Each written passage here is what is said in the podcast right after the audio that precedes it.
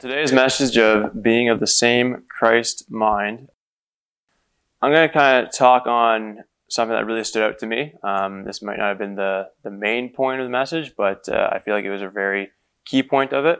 So this message started off in Matthew twelve, where we were talking about the Pharisees trying to catch Jesus in a snare uh, with their, what they thought would be um, very intelligent thoughts. They asked him in um, Matthew twelve in verse twenty-two, there was a demon-possessed man who was both blind and couldn't speak and was brought to Jesus.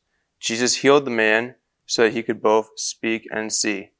And the crowd was amazed, but the Pharisees right off the bat, they said, well, we like we know how he did it. You know, he's inspired by the devil.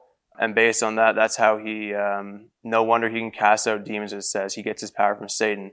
And Jesus knew their thoughts and replied, any kingdom divided by civil war is doomed. I mean, this is going, carrying on, saying that any house divided against itself cannot stand.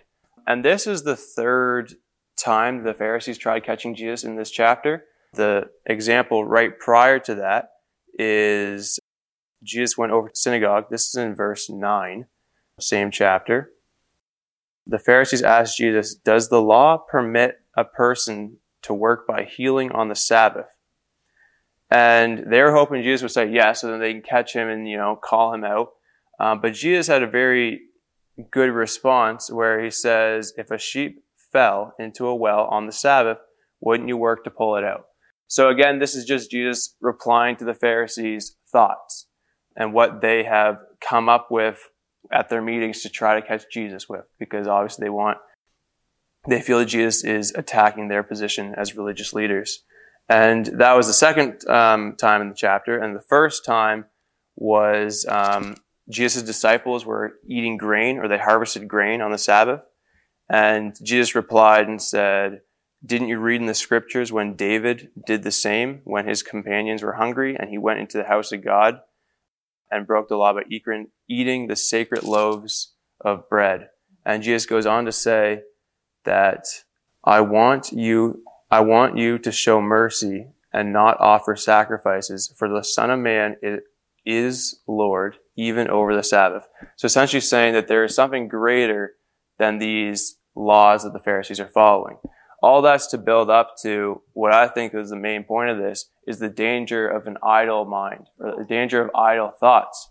Um, and what that was in this case is the Pharisees were diving so much into these scriptures that they were losing the revelation. They were losing the connection with the Father. And in the end, Jesus even says, you don't even know who you're worshiping anymore, because now they have dove into their meetings and their idle thoughts. And they're just, all they're trying to do, their mission is to, to catch Jesus in a trap. Mm-hmm. So then, and Jesus called him that they were their father, the devil. The that's right. Christ. Yes. Uh, yeah. So Jesus, he had his time with them where he would, you know, say, you don't know who you're worshiping. Your father isn't Abraham. Your father is the devil. All these different things, right?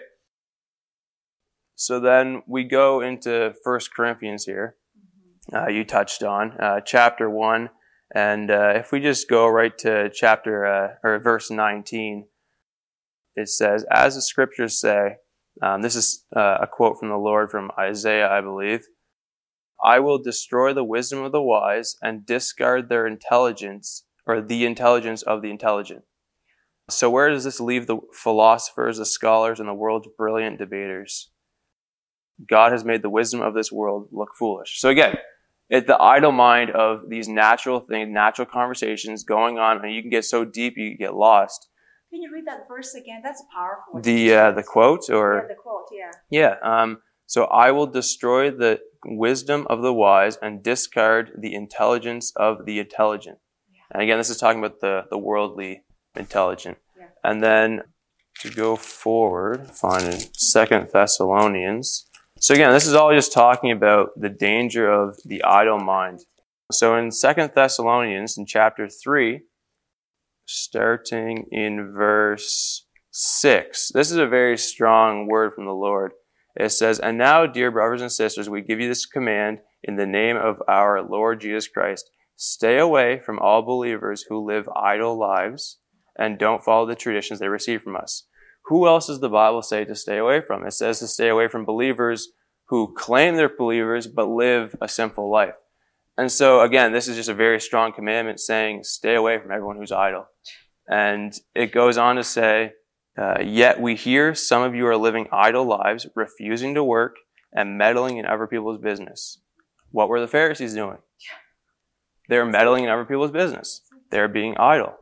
Um, and that right there is, it's a, a huge danger. I mean, you can see it in today's world, first world country problems. What are they? It's like depression, mental health, obesity, sugar, all the unhealthy lifestyle. And why is that? Because people are comfortable, they don't have to work, and their minds just kind of take over. And I think that really was a key point of today's message, is to stay away from the idle mind.